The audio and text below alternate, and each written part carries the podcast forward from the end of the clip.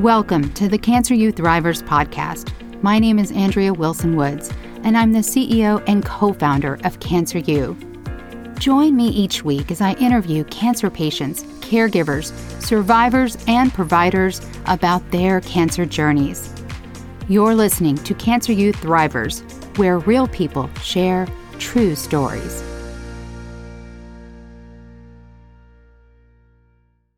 Doctor Andrikopoulou, known to her patients as Doctor A, is a cardio-oncologist and a cardiac imaging expert caring for her patients in Birmingham, Alabama. She is passionate about providing excellent care, driven by her core values of active listening, empathy, and respect.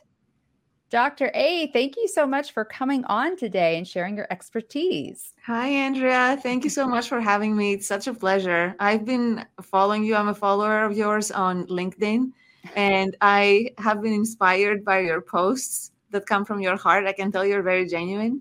And um, I, I was just so thrilled when, when we started talking about getting this organized. So I couldn't be happier to be here. Thank you. Oh, oh well, thank you so much for those kind words.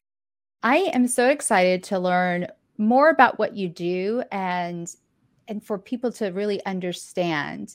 So tell us first, did you always want to be a doctor? And then also tell us, how did you get into this specialty? Absolutely. Um, first of all, a uh, quick thing about me is I was born and raised in Greece, in Athens. And I moved to the U S in two thousand nine when I was twenty-two years old. And I've been here ever since.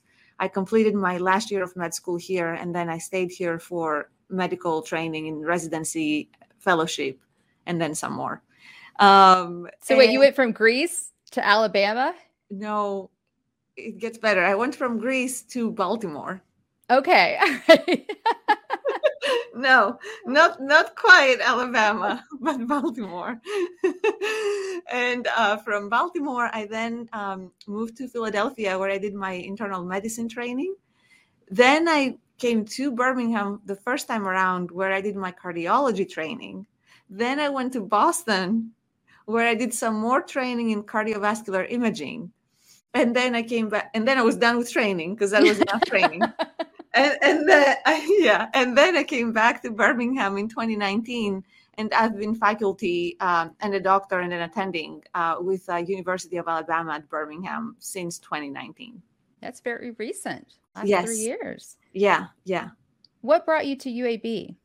Uh, first of all, the people, I have to say. I am a people's person. Uh, I think the most important thing is our relationships, uh, be that at work, in personal life. Um, they they shape uh, they they shape our lives, honestly. So the number one thing with U A B is the people and the culture. Um, we we really see our patients. We treat our patients as if they're our family members. We treat them the, whenever I don't know what to do with a patient, I always ask myself, what would I want my my dad to to have done, or, or myself, or h- how do I want my family members to be treated? And then I and then I get the answer.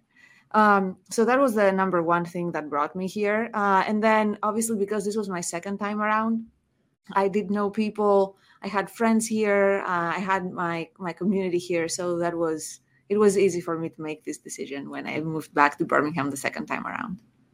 Got it. And did you always want to be a doctor? I. No, uh, I went through lots of different things. The thing that I loved the most when I was little was math. Uh, and uh, math really taught me, because it, it, it taught me how to think mm-hmm.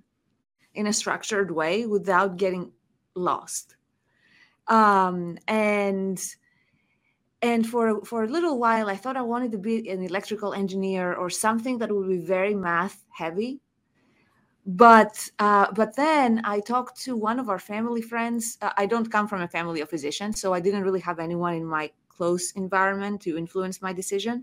But I did at some point talk to one of our um, family friends who who's a surgeon. I didn't we didn't really get to spend a whole lot of time with him, but he started telling me about his work.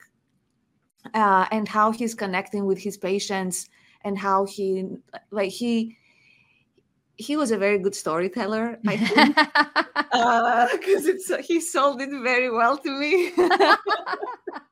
I think he would have made a great salesperson. Um, so once I heard, and then I actually wanted to be a surgeon uh, because of, of the way he was painting it out to be. Um, I did, uh, and, and all through my med school, I wanted to be a surgeon. Uh, and then when I came to Baltimore, I also did uh, research in surgery. And during those two years of research, Uh, I took the time to step back and really ask myself what I would like to do long term. And I realized, and that's when I realized that I wanted to do cardiology. And so, why? Why cardiology? I think it comes down to my lab for math, math and algorithms, because cardiology, our practice is very algorithm driven and guidelines driven. We go, bar- we have guidelines. We love guidelines. We have guidelines for everything. We have guidelines for everything. You, I mean, passing out, high blood pressure, high cholesterol, heart disease, strokes, heart failure, cardio-oncology. We, we have guidelines for everything. So um, it, it clicked in my head that, okay, there's a stepwise fashion in the things that I will have to do here. There's obviously an art, but there's a lot of, of science Uh, and algorithms behind our everyday practice in cardiology. Um, and then the other thing, that's number one. And then number two, when I went into cardiology, the thing that made me stay is um, the flexibility that it offers in terms of lifestyle. Uh, we can make our lifestyle as busy or less busy as we want to. And there's I lots of different... I think I knew that. That's interesting. Yes. And that holds true for quite a few different fields of medicine, I feel like. This is what I, I tell my mentees uh, when they're not really sure what to go into. Uh, it's always good to, uh, to me at least, it makes sense in my mind, uh, if you're not one hundred percent sure what you want your life to be like when you're fifty and you have to make the decision when you're twenty-five, um, it's it's it's not bad to enter somewhere that offers you different paths and different lifestyles, um, because you can always change things around um, later on, further down the line, if you get tired or if you have different priorities in your life. It makes things easier for you to adjust. I'm curious. So what, in your opinion, does not allow for a flexible lifestyle? Like which specialty? I'm curious. Uh, I don't know all specialties, but um, Uh, let me speak in terms of cardiology. In cardiology, for instance, there's the reason why I did not become an interventional cardiologist. Uh, those are our colleagues who place stents and balloons and open up um, uh, blocked vessels, heart vessels, when, when people have heart attacks. Uh, and they come into the hospital with a heart attack, and we rush them to, to the operating room for them to get a stent or a, or a balloon inside their heart vessel. Those are our colleagues who do that. And this is much more procedure heavy um, and less predictable in terms of if, if we're on call for this, we could get called at three a.m. and we have to be at, in the hospital within a certain period of time because right. of our guidelines. Uh, so we have to be, we have to, so we call this door to balloon, door to needle or door, door to balloon times, which means the clock starts ticking the minute the person comes to the hospital. That's so interesting. I didn't know And we that. have to, yes, and we have to open their, their blocked vessel within thirty minutes or ninety minutes, depending on the procedure that we'll choose to do. And so, if so, and obviously we can't, we can't ask our patients to not have heart attacks when we're asleep. I'd, I'd appreciate if you, if you stayed, if you stayed nice and quiet tonight. Okay. Um, so, so yeah. Okay. That makes sense. So what do you do that is different? How do you work with patients? Um, so I'll break it down uh, for you in two things. The th- the way I spend my time at work is twofold. Number one is has to do with my uh, specialization in cardiac imaging. And so I I do a lot of ultrasounds of the heart. I interpret them and supervise them. I interpret and supervise lots of different types of stress tests. Um, uh, uh, cardiac M R Is, mm-hmm. and also the invasive type of ultrasounds of the heart. Um, those are called T E Es. Uh, and this is um, more involved. We do them under very light sedation. Uh, people are still able to breathe on their own, but we want it to be painless. Um, and we use a, a tube ca- kind of like um, uh, a scope, a, a stomach scope, when Got people it. Get their stomach scopes. And um, under light sedation, we pass them uh, through the food pipe, through the esophagus, and we take pictures of the heart. I do that. So that's one aspect of what I do. The other aspect of what I do is I see patients in my clinic. Um, and uh, this is uh, this is patients who have any type of heart disease, but I also specialize in cardio-oncology. Uh, and uh, this is um, an up-and-coming field of cardiology. It's it's been it's been around for, for a little while now, but it's vastly expanding as we start learning more about the intersection of, of heart disease with cancer. Um, and as we're trying to, to understand and personalize management of our cancer patients. Um, and that's the other part of what I do. This is how I, sp- I spend my time. So tell us a little bit more about interacting with people who have cancer. What it, what does that look like? Yes. Um, so again, as I said, the, the, the field is called cardio-oncology, and it's just a fancy way to say it's the intersection of heart disease and cancer. So what we are starting, what we are seeing is that patients who have, can- people who have cancer survive, and that's great because cancer treatments get better every day. We learn more. Hopefully at some point we'll have vaccines to keep us from even getting cancers. Um, so people, both adults and children, uh, survive, and that's great. What's I not- hear the butt coming. I hear a big butt. I know. What's not so great is that it does come at a survival does come at a cost, and the one of the most dreadful um, uh, side effects is heart disease that can can be the result of Um, chemotherapy, radiation therapy, um, yes, immunotherapy, which are new types of therapies that are now being used in different types of cancers. Uh, and by heart disease, I'm using the, the, the word heart disease, but I mean anything from high blood pressure, um, high cholesterol, um, and heart uh, damage, heart damage, like heart attacks, like blocked arteries in the heart, uh, strokes. Um, heart failure is a big one. Uh, heart failure is actually the, the biggest, our biggest concern.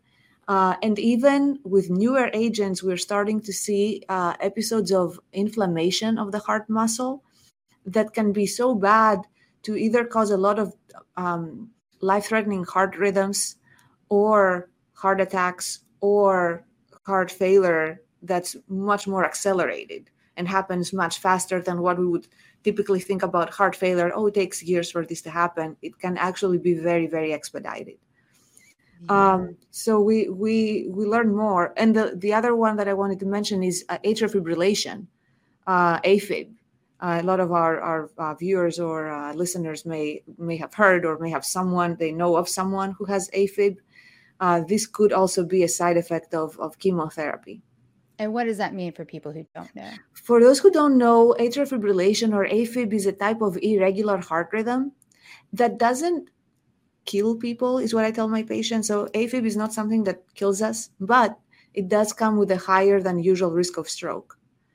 Sure. And and what that means is for us to, to lower that risk and keep our, our patients from getting strokes as a result of AFib, we have to make sure that they're on certain types of strong blood thinners, not just aspirin.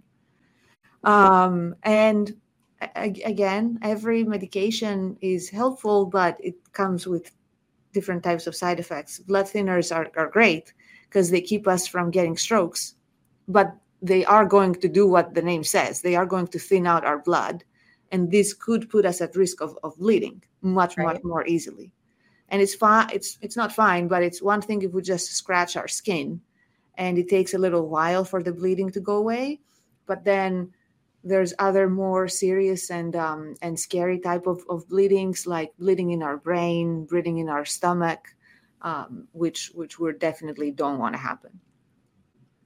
What percentage of your patients, your cancer patients, are not currently diagnosed, but they're long-term survivors? Because what I hear a lot from survivors, especially if they had cancer when they were a child or a teenager in the eighties and nineties, they didn't really know the long-term side effects of many of those treatments, whether it was chemotherapy or radiation. No. And so how many of those, um, what percentage are those types of patients? They're survivors. Yeah. Cancer's long gone, but they have these um, yeah. permanent yeah. damage. What we do know is that if, if you've, if you have survived cancer and you're over fifty years old, and you're a man, there's a fifty percent chance you'll get heart disease. What? Yes, as a result of your chemotherapy or radiation treatment. Oh, if you're a woman and you're over fifty and you've survived cancer, there's a forty percent chance. Wow. Yes. That it, is so high. It is. It is. Yes, it's very high. And um, if you're, with respect to children, um, I can I can see, I, last I, I checked, I couldn't find certain percentages, but I do know that it, for children that survive cancer, they are always, as adults, even if they even if they don't ever develop any other type of disease in their lives, they're at seven times higher risk of dying from heart disease. And they're at fifteen times higher risk of getting heart failure at some point in in their adult life, even if they do everything right, even wow. if they eat well, they exercise, they don't smoke, they don't drink, they don't do drugs or other substances. Um, they don't work at, because there's also our jobs can affect what we, what we breathe, what we breathe, the type of air that we breathe and our environment. So even if everything else is great, um, yeah, there's always, always the risk, always a seven to fifteen times higher risk. So I can see why this field is growing, because yes. more and more people are surviving cancer. But like you said, there are these side effects to, yeah. to these treatments, even even the immunotherapies. Yes, yes. What has been to date your worst moment as a physician? Oh, um, I would have to say, I mean, it's going, going to get a little bleak, so I apologize. No, don't um, apologize. But I would have to say it was the first time one of the patients that I was caring for passed. Uh, I still remember this day very, very vividly. I was, it was during training. I was in my second year of training. Uh, it was the first, my, my first month uh, on the oncology service, actually, in my second year of training. And I was an upper resident. I wasn't a first year resident. I wasn't a, like a junior uh, resident. I was, uh, I was a supervising resident, and I was supervising two of our first year residents.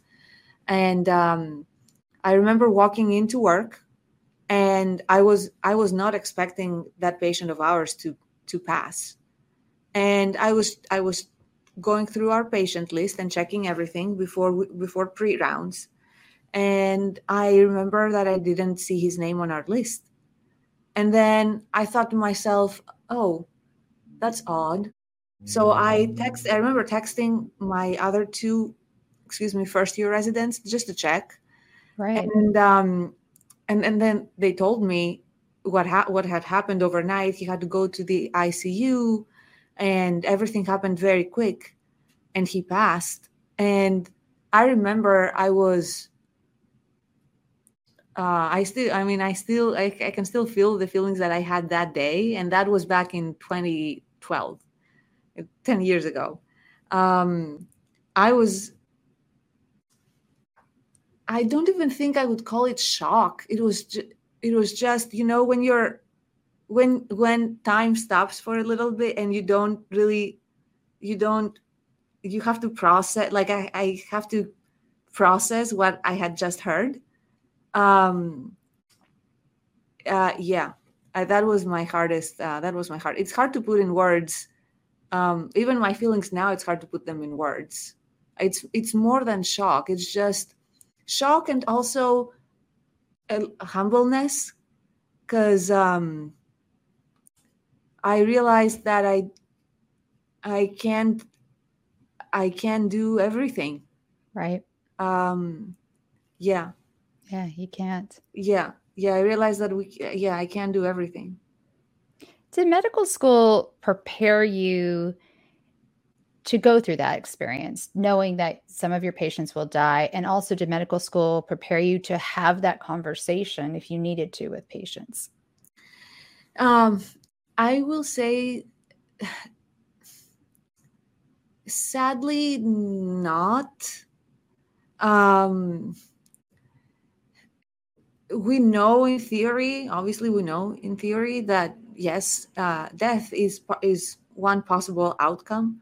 Um, but no, we did not have, and I'm sure things are now changing, um, uh, but we did not have classes that would prepare us for simulations, for instance, uh, oh, like this is, this is what could happen. Uh, right. Let's let's now see how you guys will have to deal with this.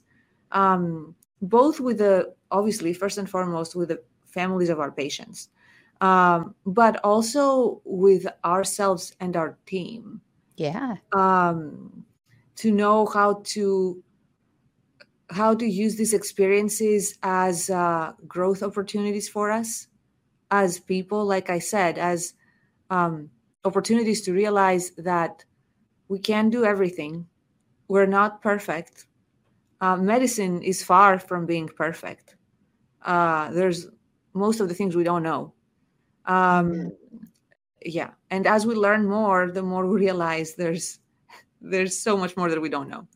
Um, so, uh, so yeah, it would be nice in general to to treat these, to have gotten some more formal and structured training on how to use these experiences as opportunities for growth. And then with respect to um, communicating to families, we do get training on, on that, which is That's good. good to hear. But um, I have to say, training is very, very different from real life.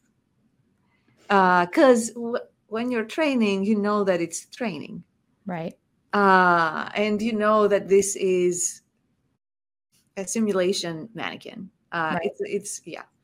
Um, it's not someone that you have connected with, you've cared for, you've talked to them the previous day, you've told them everything's going to, everything looks great. Your labs look great, or they don't look great. Right. Um, it's, it's very, very different when it's actually happening in real life. Uh, and, and when, um, you know, the family, or even if you don't know the family, you, you know that, you know that um, they would want everything to be done or not. In, in either case, it, it's different when you've connected to people. Um, because we, we're humans too. We're not, uh, thankfully, we're not robots. We're not machines. There are a few. There are a few. That you wonder every now and then, like, is there, is there yeah. a heart inside of that person? Yeah. yeah. Like if I, if I knock on his chest, this is going to be thin. Um, but, um, uh, yeah, it's, it's, it's different when it's, um, uh, when it's, when it's real life. Cause again, we're humans and, um, we're, we're also imperfect. We're far from being perfect, and we could be hard on ourselves. We could be hard on our teams. Um, so yeah, and God, God knows what a doctor may be going through in their personal lives as well. Who knows? Right. Who knows if they have another family member next door who may be sick with something else, or if they're sick themselves. Um, yeah, it gets very complicated. I've done, I've started, uh, the, the past couple of years, I've started, uh, digging deeper into, uh, psychology and leadership, but leadership from the relationship standpoint, right. Just to understand what drives people behave the way they do and act the way they do. And I wish that that's something that's missing from med school training, even to this day, this type of, of uh, something that we could maybe adapt from business schools, uh, the kind of leadership training, um, that not not management. We, we right. are not, not not to train managers, but to train to train individuals who um, um, who who will learn to connect with others among the team and with others outside of the team. I feel like you see a touch of it at certain conferences. Yes. These educational opportunities, but they yeah. are for doctors who are already practicing physicians. That's a little late. Yeah, it is. It's hard to change for it anyone is. When you're sort of set in your ways. Yeah. Well, let's shift gears. What has been the best moment so far as a physician? Uh, so, I mean, the best moment so far is when I managed to get patients off of medications. Wow. I am so happy to hear that. Yes, I am. Okay, it doesn't, so, so talk to us about that. It doesn't, it doesn't happen very frequently, but, um, Uh, yeah, when I manage to get patients off of medications, this usually happens to um, not to my cardio-oncology patients, uh, but it happens to I can I can share two things. So maybe let's talk about the non-cardio-oncology patients. So um, for our cardio-oncology patients who may very well develop high blood pressure or high cholesterol, uh, and um, we're going to treat them because that can also place them at higher risk for getting heart disease, like heart failure or heart attacks in the in the future. So we want to get on that nice and early. Uh, first things first is we always make sure that our cancer patients know that um, what a healthy, a heart healthy lifestyle means, uh, and which has to do with uh, their diet, their Mediterranean diet, um, or DASH, D A S H. Oh, I haven't heard it called that. What's that acronym stand for? Uh, it's essentially a kind of it's Mediterranean diet is what it is. Um, but it's what we endorse with our American College of Cardiology, American Heart Association. It's Mediterranean type of diet. But there's so, so, so many free resources out there on DASH diet um, and uh, and exercise, which I always tell my patients, the the the the least the minimum that your heart needs to stay healthy is thirty minutes of decent paced walking five days a week. If you do that, you're good to go. Yeah. Um, and I did have, I'm going to say less than a handful of patients, uh, but they exist, um, who started started changing their lifestyles and were also put on medications because we don't want their blood pressure or cholesterol to run high. Run high.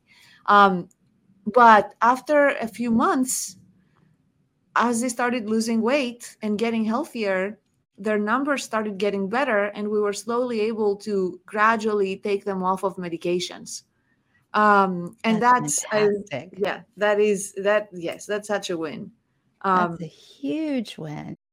And then the other thing that I do want to make sure that is is said um, is that I did talk about um, the the risk of getting heart failure um, after someone has their chemo or radiation right. treatment, and that's a very real risk. But now we do have great medications that, once started early, Um, can help the, the heart muscle recover.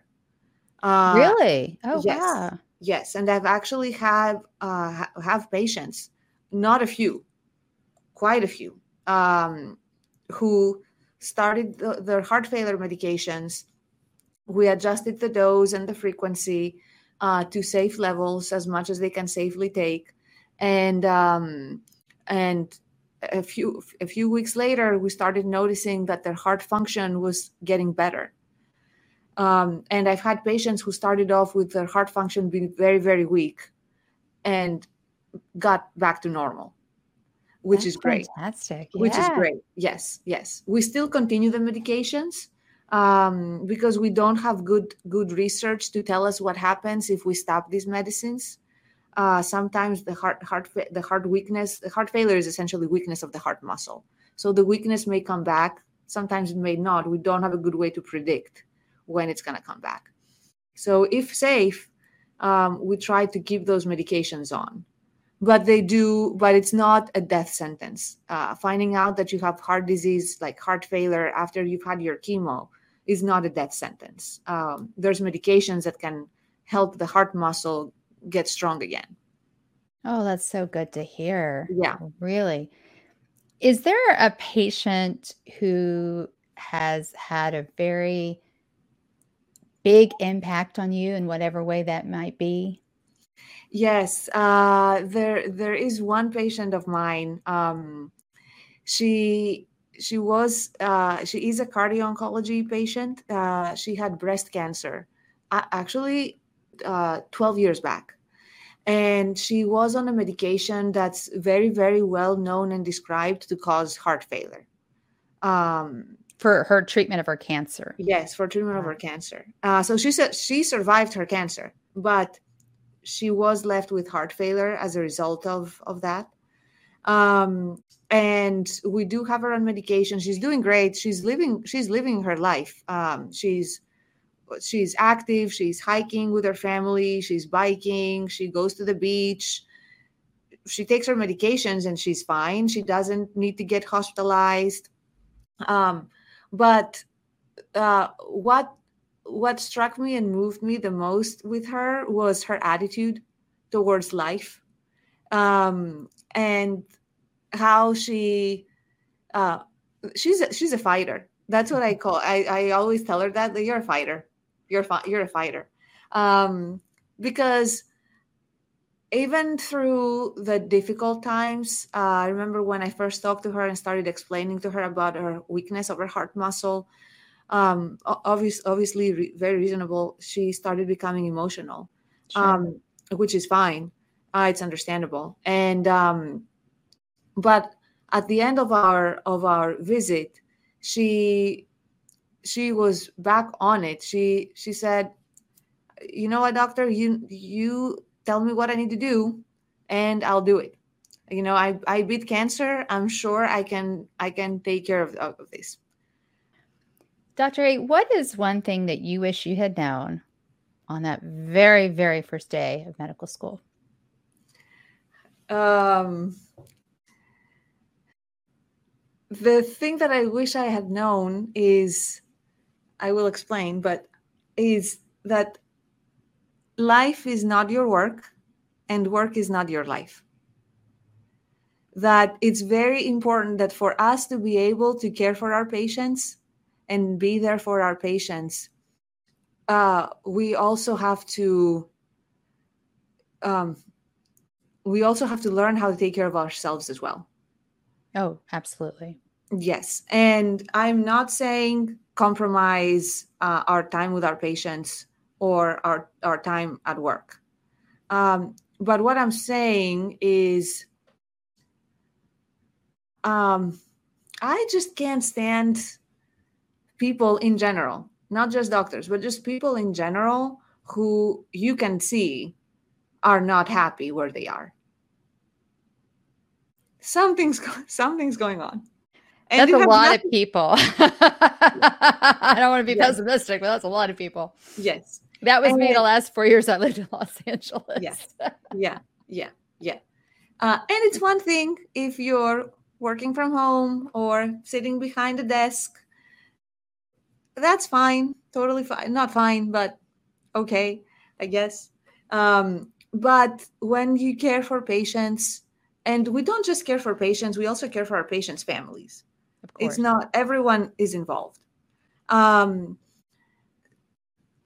again, I understand we're humans. Some days are going to be better than others.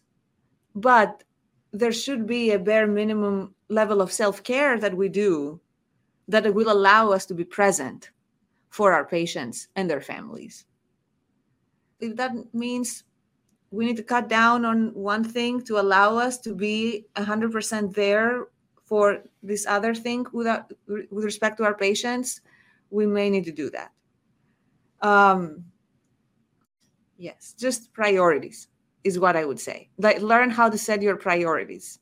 Yes. Yes. So people yes. learn how to set your priorities. If your priority is to take excellent care of patients, then we we will have to build our lives and our works in such a way that will allow us to do that.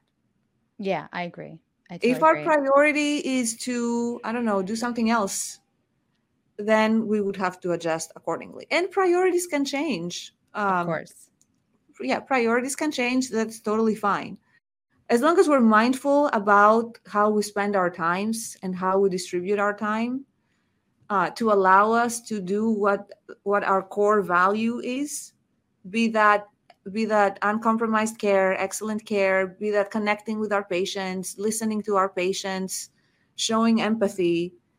Um, I would say to learn how to set your priorities and um, distribute your time in a way that will allow you to live your values and priorities. That's such great advice. I hate it when people say they're busy. It's like, we're all busy. It truly yeah. is about priorities. I it don't know really what else is. to say to you. Yes. I don't. Yeah. Okay. Yeah. yeah. And? yeah. And, right? Yes. And we are. Yeah. Yeah. Yeah. Yeah.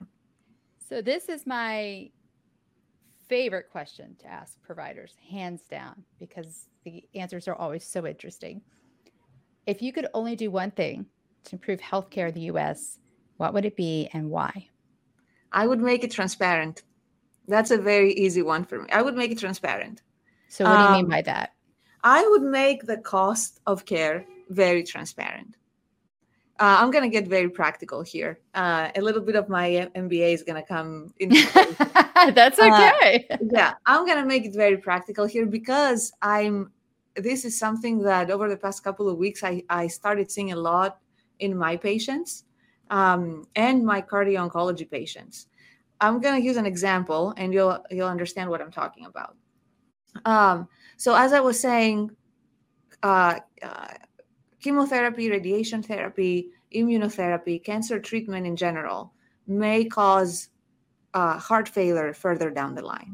Right.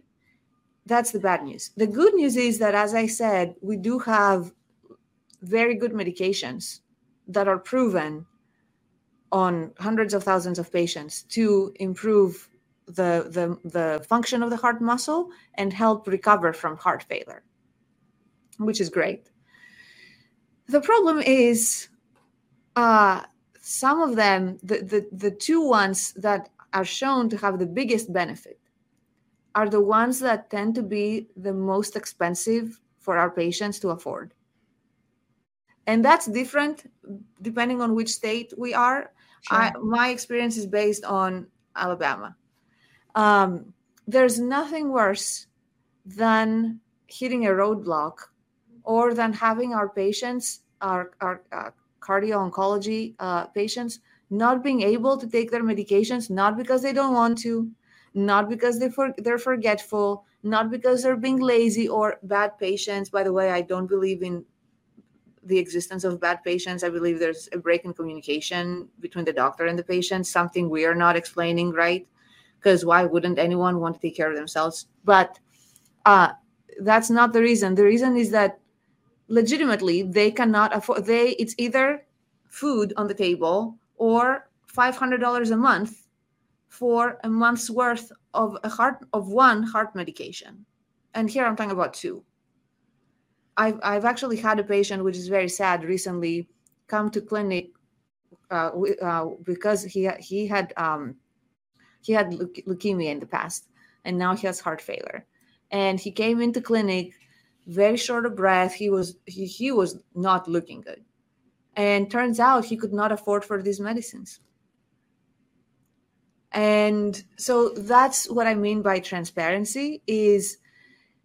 Um, I don't know, and that's shameful uh, on behalf of the entire system. I don't know when I prescribe a medication. It's not the, the information related to the cost of medicine for, for each patient, because it changes based on location, insurance, copays, uh, pharmacy. Uh, I don't know what the cost is. And even if I did know it's not, I, I can't change the cost. Right. Uh, so that's one thing that I would change is number one, transparency, because I feel like once things become very transparent, oh, this is how much it costs in the other state. In we're in Alabama. This is how much it actually costs in Georgia. Uh, and depending on where you live, maybe it's closer to drive to Georgia to get it. Um, but I feel like if things were transparent from a cost standpoint, uh, that would drive change to bring costs down. But we just don't know. Right. We don't. We don't know. So I I feel like cost is is one is one of the elephants. There's lots of elephants in the room, but cost the cost of healthcare in the U S and the lack of transparency of, of the cost is is a big one that keeps our patients from being able to to take good care of themselves.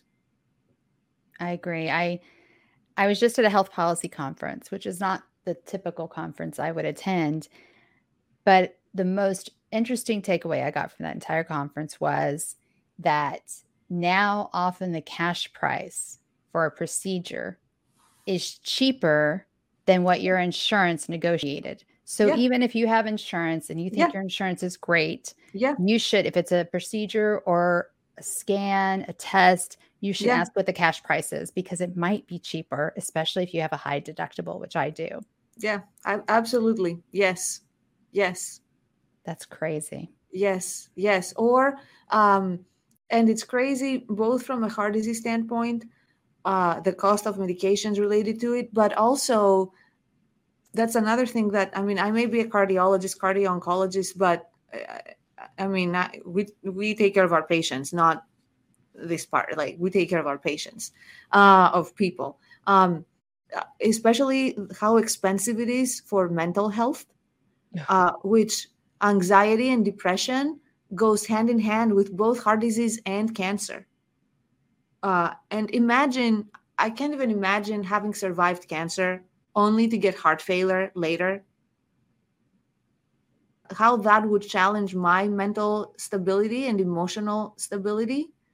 Right. Um, and it's, yet it's so expensive uh, to, number one, to afford for heart medications. Number two, to afford for mental health uh, management. And even with all the mental health, I don't want to say apps, but companies out there where you have access to a therapist immediately and you don't have to go into an office, it's still very expensive. It is. It's really it is. expensive. It is. It is so, very expensive. While it might be convenient, it's not any cheaper. No, no, it's no, it certainly isn't. It, it's still very expensive. D- definitely not cheap. Um, if if we're considering doing serious work and not just talking to a therapist once every three months or right. four months. Yeah. Right. But if it's done right, if, if, if, if it needs to be done right, then it gets very expensive. Yeah. Wow. Well, I know we're running short on time. So are you ready for the Thriver Rapid Fire? I am. I mean, I'm not, but. I Okay, now I have to stop laughing. That was a very honest answer. I love it. I know. I mean, I'm not, but yeah. All right. Here we go. Beach, desert, or mountains? Beach. Beach Boys, Beatles, or Rolling Stones? Rolling Stones. Ooh, that surprised me. I love it. What is one word that best describes you? Resilient. And before you die, what is the last song you want to hear? Oh, um,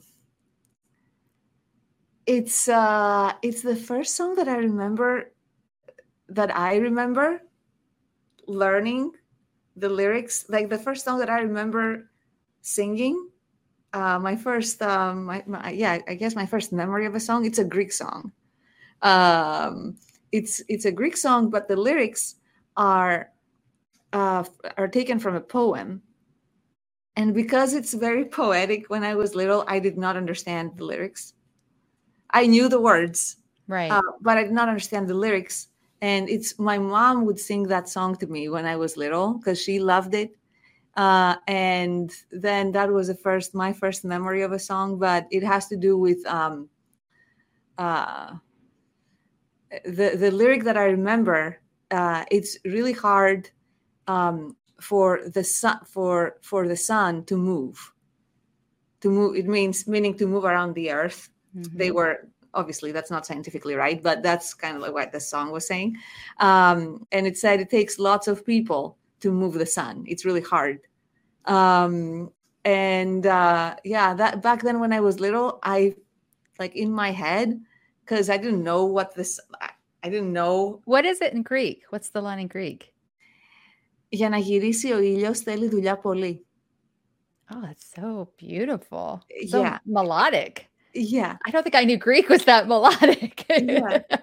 And uh, in my, I, I remember in my five-year-old head, I pict- I literally pictured that this is what happens with the sun. There's a bunch of people that push push the sun. And I guess it, it must be tough. Oh, that's so sweet. Yeah. Oh, I love it. Yeah, yeah. What about the last meal you want to eat? I'm going to have to go with a Greek traditional made from scratch um, spanakopita, which is the spinach and feta cheese Greek pie, the savory pie with a phyllo dough. Um, that's what I, but that was my, the toughest one that I, I think a close second because maybe people wouldn't know how to make it. A close second would be pizza. I mean, all the way. Do you like empanadas? Uh, I do, yes. Yeah, yeah yes. They're doughy and if they're yes. made just right. Yeah. Anything, anything with anything with dough that's filled with savory stuff. I don't even care what, what the filling is. As long as it's savory, I'll have it. Yes. What about the last person or people you want to see? Uh, oh, I, I'd say my family, uh, my parents and my brother. Yeah. And the last words you will speak. Um, the last words I, I won't think I, the first thing that, that came to my mind is we made it. That was it. I like it. All right. And aside from Cancer U, what's one resource you would recommend for cancer patients and caregivers? And please tell people how they can get in touch with you. Yes. Um, one one research that I would recommend, again, I'm a I'm a cardiologist, so uh, bear with me. Uh, but I would definitely uh, recommend checking out the American Heart Association uh, .org um, and consider um, th- there's there's um, we call them chapters.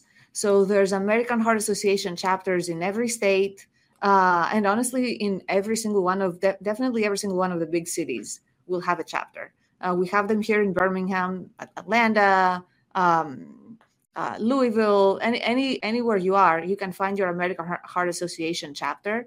Uh, we're very big with patient ad- advocacy and including patients. Uh, and families and people, honestly, who uh, who want to live healthy lives. So, American Heart Association. And how can people get in touch with you? Uh, the best way for someone to reach me would be uh, through my email, uh, my work email, my professional one, which is E, and then all of my last name, E Andrikopoulou. Don't be scared. It's, it's easier than what it sounds. Uh, at U A B as in boy, M as in Mary, C as in cat, dot edu. All right. And well, I'm happy to connect with anyone. I'm I'm very passionate about um, heart disease, cancer, how we can beat those, how we can help our, our people live their healthiest lives. So I would be so, so happy to connect with anyone who would like to connect. Well, we will be sure to put that in the workshop and the show notes, and you will not have to guess how Doctor A's last name is spelled because there will be a direct link to her email there. Thank you so much for coming on today and sharing your expertise in this Thank area. You. Thank you. It was such a pleasure. I had such a great time. Andrea, you're a great host. Thank, Thank you so you. much. Thank you for listening to the Cancer U Thrivers podcast. If you like our podcast, give us a five-star rating and review and tell your friends about us. Subscribe on Apple Podcasts, Amazon Music, Spotify, Stitcher, or wherever you're listening right now. If you want to share your cancer journey with the world and be a guest on our podcast, go to our website, cancer dot university. That's cancer dot university. And hit the contact button, or click the contact link in the show notes. You've been listening to the Cancer U Thrivers podcast. Real people, true stories.